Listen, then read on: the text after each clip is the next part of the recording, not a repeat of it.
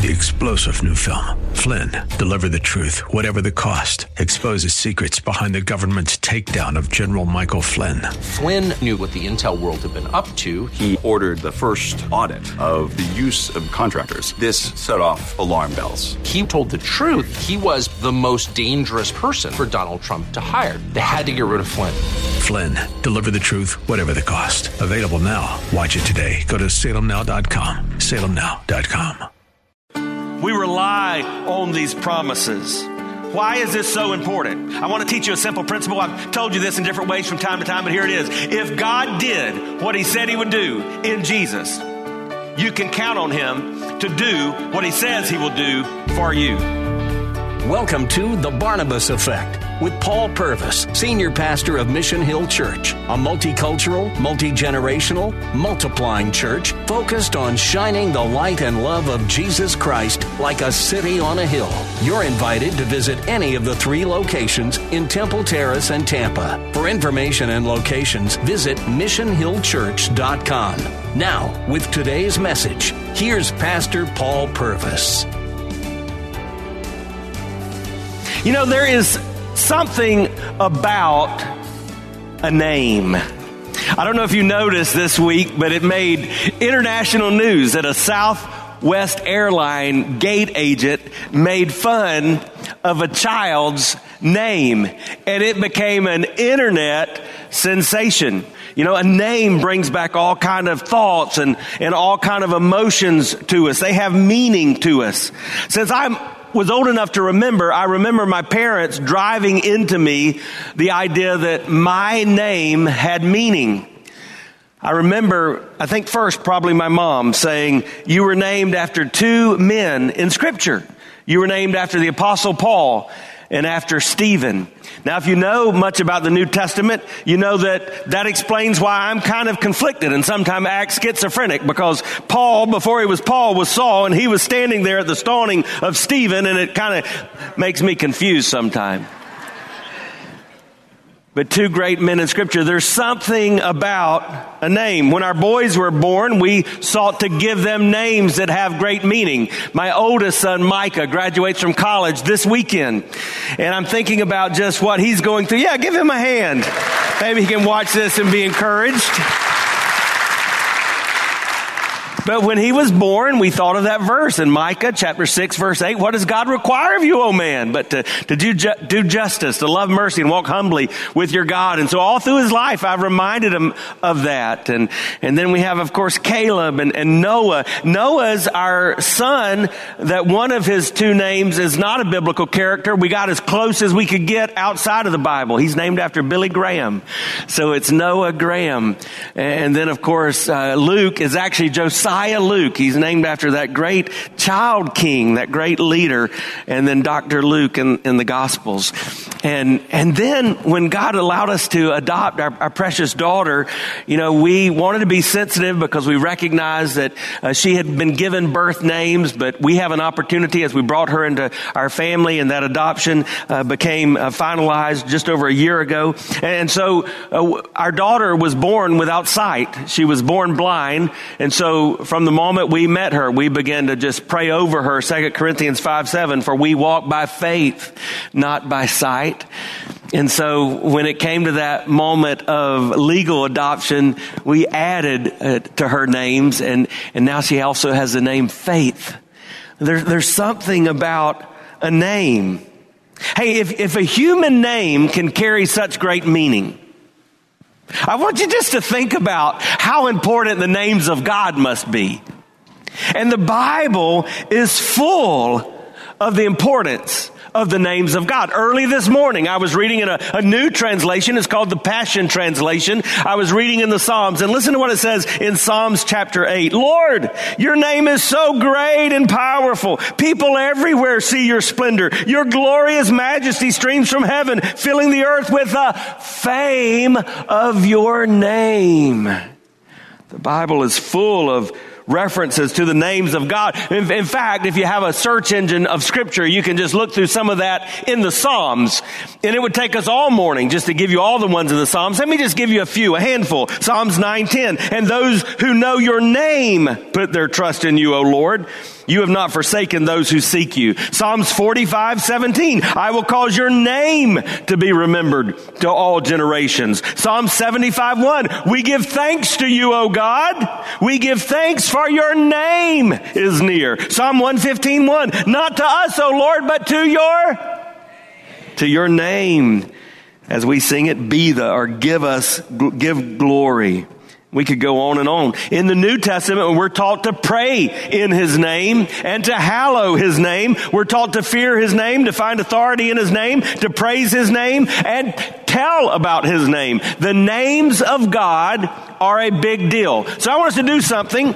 I, I want us just on the count of three to just vocalize, to verbalize one of the names of God that is meaningful to you. And I've told you the Bible's full of them, so there's no wrong answer. This is not one of those questions where Jesus is the only right answer. So on the count of three, you just, you just verbalize one of those names of God. One, two, three. Messiah. Isn't that great? The wonderful, matchless, marvelous names of God. It's no surprise that one of the most moving spiritual songs that we could sing is about the simple name. Sing it with me. Jesus, Jesus, Jesus. There's just something about that name. Listen to this. Master, Savior, Jesus, like the fragrance after the rain. Jesus, Jesus, Jesus, let all heaven and earth proclaim. Think about this. Kings and kingdoms will all pass away, but there's something about that name. Would you just praise the name of Jesus with me this morning? He is great. He is good. He is mighty. I love the name of Jesus. And the Bible says, nearing the end in the book of Philippians, it says, and one day every knee will bow and every tongue will confess that name, the name of Jesus. There's a new little book by Alistair Begg and Sinclair Ferguson. It begins with this quote Jesus Christ has been given the name above all names. The names assigned to him begin in Genesis and end in Revelation. Taken together, they express the incomparable character of Jesus Christ, our Savior and Lord. Reflecting on them better prepares us to respond to the exhortations of Scripture, to focus our gaze upon him, and to meditate on how great he is. And that's what we're going to do over these next several weeks. We're going to look at the names of Jesus starting today in this Old Testament passage from the prophet Isaiah. In Isaiah, we're looking at the promised names of Jesus. I'm told that right outside the office of a person that most people call the most powerful man in the world, there's a sign. And the sign says, Promises made, promises kept. But the truth is, remember the old saying, we're all stand on the same level ground at the foot of the cross? The truth is, all of us have made promises that we've broken. But the Bible is about the reality that our God is the original promise keeper. We are technically our great, great, great, great grandparents are the original promise breakers. Remember how that worked? Adam and Eve were in the garden. God had given them everything. I mean, the world was literally at their fingertips. And he simply said, Hey, make me a promise. Don't go to this tree and eat of that fruit. They said, Sure, that sounds like a good deal. And they broke the promise. We're promise breakers. But God has always been a promise keeper. And so we watch the story of redemption and revelation throughout Scripture as He keeps His promises to us. So we begin this series, we're looking at a few names of the Jesus in Scripture that speak of the promises of God. And that's important because it's at the heart of the reason that Jesus became one of us. That need to demonstrate his ability as a promise keeper. Why is that so important? Because at the heart of our problem is that we're promise breakers. We come together in places like this, or we watch a, a teaching from Scripture like this, and, and we make a commitment to God and we say, Yes. And then our lives answer with a loud and resounding no. And Jesus entered the world as a promise keeper. God, in a demonstration of his love, promised that Jesus would come. In a, fulfill, fill, in a fulfillment of that promise, Jesus did come, and he's still fulfilling his promises today. We're told there are 365 promises in the Bible, one for every day of the year. We rely on these promises. Why is this so important? I want to teach you a simple principle. I've told you this in different ways from time to time, but here it is. If God did what he said he would do in Jesus, you can count on him to do what he says he will do for you. If you've just joined us, you're listening to The Barnabas Effect with Pastor Paul Purvis. Video of the message you're listening to is available when you click the Watch tab at missionhillchurch.com. Thanks for sharing time with us and for sharing your financial gifts by clicking the Give button at missionhillchurch.com. And now, with more of today's message, here's Pastor Paul Purvis. It took a strong man to endure the cross and despise the shame for crimes he did not commit. And Jesus is our strong man who took that for us. And because Jesus was strong enough to take what the world handed to him, he's able to make us a practical promise. God promises to supernaturally handle whatever we encounter. So understand that.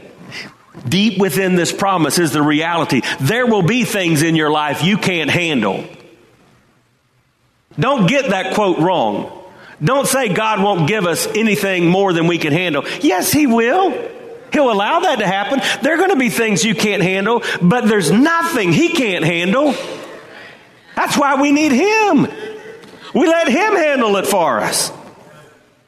There are times, even as I'm teaching my sons to become young men, there are times that even though I want them to have a responsibility, I have to say, hey, dad's going to take care of that. Let me handle that. Part of growing up is we learn when to say, You take care of that. Remember, your big God is bigger than your biggest problem. He is a mighty God, but He's a wonderful counselor, a mighty God, and He's Jesus, our everlasting Father.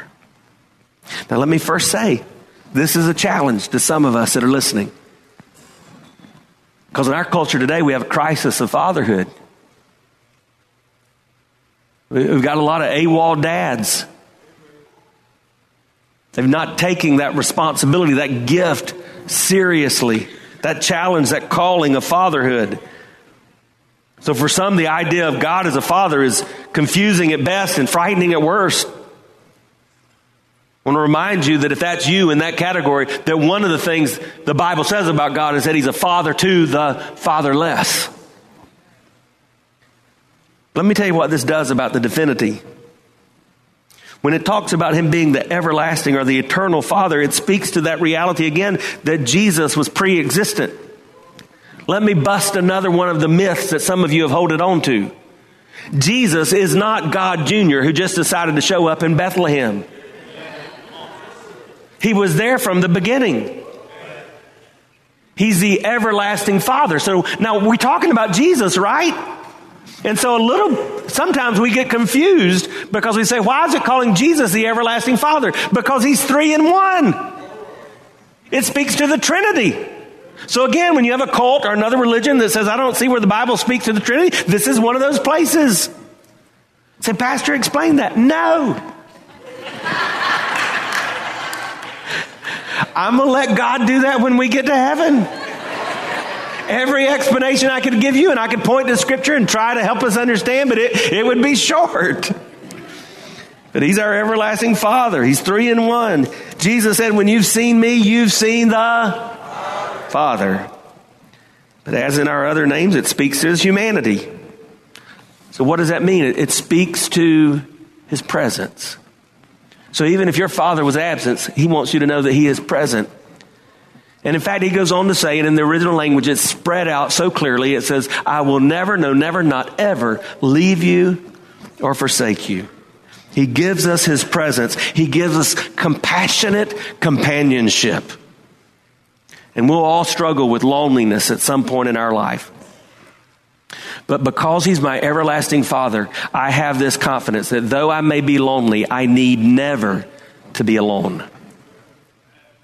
God promises to show up supernaturally with compassion when we need Him most. Are you trusting Jesus to show up in your life today? Or, or have you kind of come to a waiting point and you're, you've given up?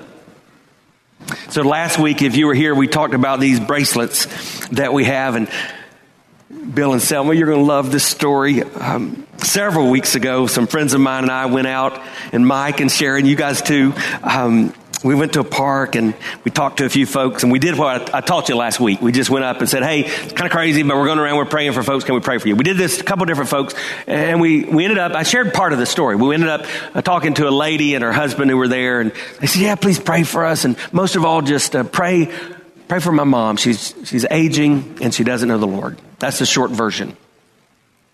Yesterday, I got an email from her. She said, Pastor Paul, I got to tell you, God showed up. She said, I've been praying for my mom. When I went in to see her, one of the nurses said, Your mom said she had a vision of Jesus.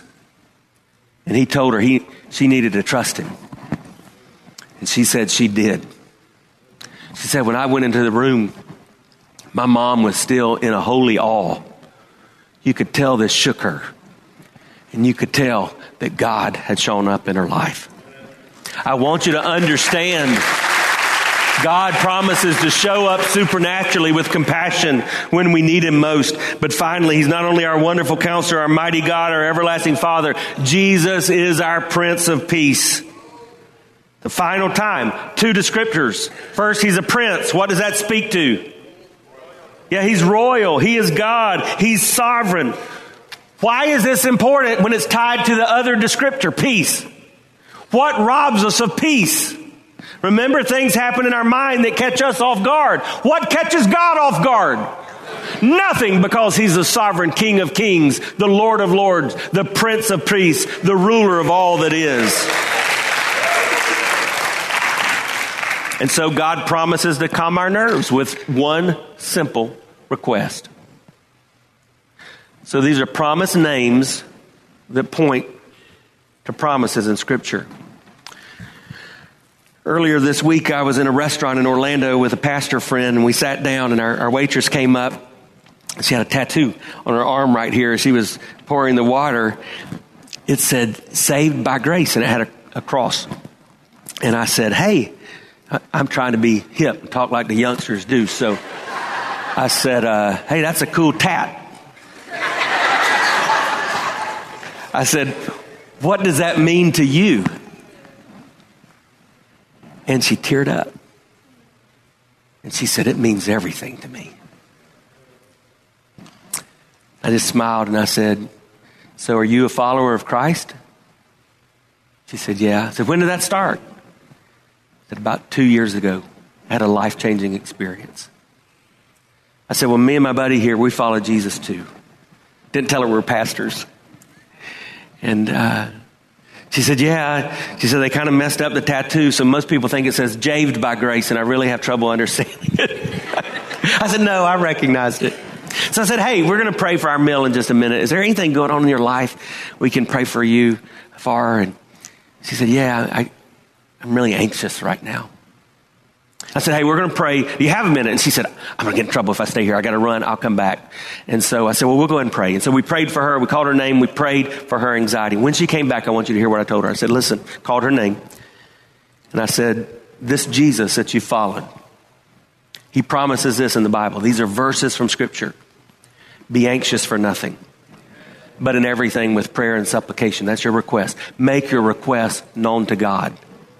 And the peace of God which surpasses all understanding, will guard your heart and your mind through Christ Jesus.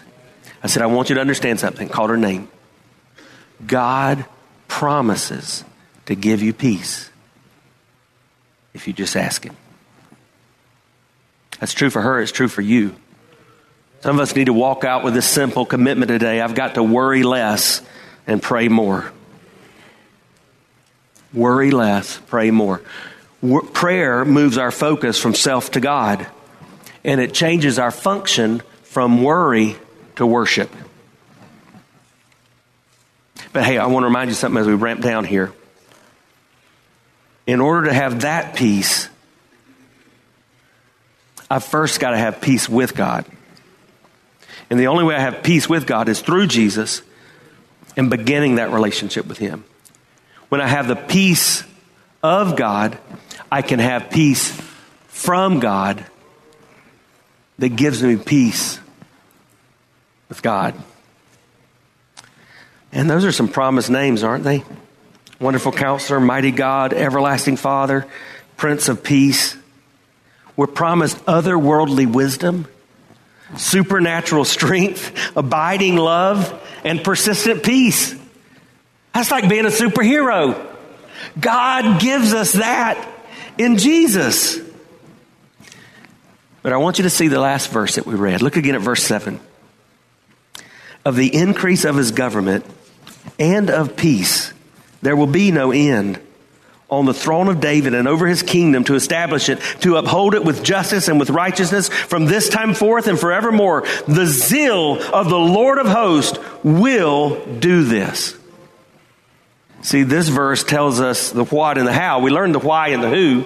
The why is because our world's in such need. We are in such need. The who is Jesus. This is the what and the how. The what is what this wonderful counselor, this mighty God, this everlasting Father and Prince of Peace will do. He will establish and uphold His rule. He will keep His promises. He will stay on His throne. He will not leave us. We will not be alone. He is with us. He's all we need. And what this is speaking to is the reality that throughout history, mankind has tried to look to government to meet their needs. And he is saying, hear me once and for all. I will control all the governments. Just depend on me. The depravity of man has caused humanity to fail, but Jesus promises a rule that never, ever fails. And how amazing that is. The Christ of the galaxies, as Max Lucado says, is the Christ of your Mondays. The star maker manages your travel schedule. Relax. You have a friend in high places. Does the child of Arnold Schwarzenegger worry about tight lidded pickle jars? Does the son of Nike founder Phil Knight sweat a broken shoestring? If the daughter of Bill Gates can't turn on her computer, does she panic? No, nor should you. The universe's commander in chief knows your name. He's walked your streets. And how will he do it? oh, this is good. How will he do it? With everything he's got.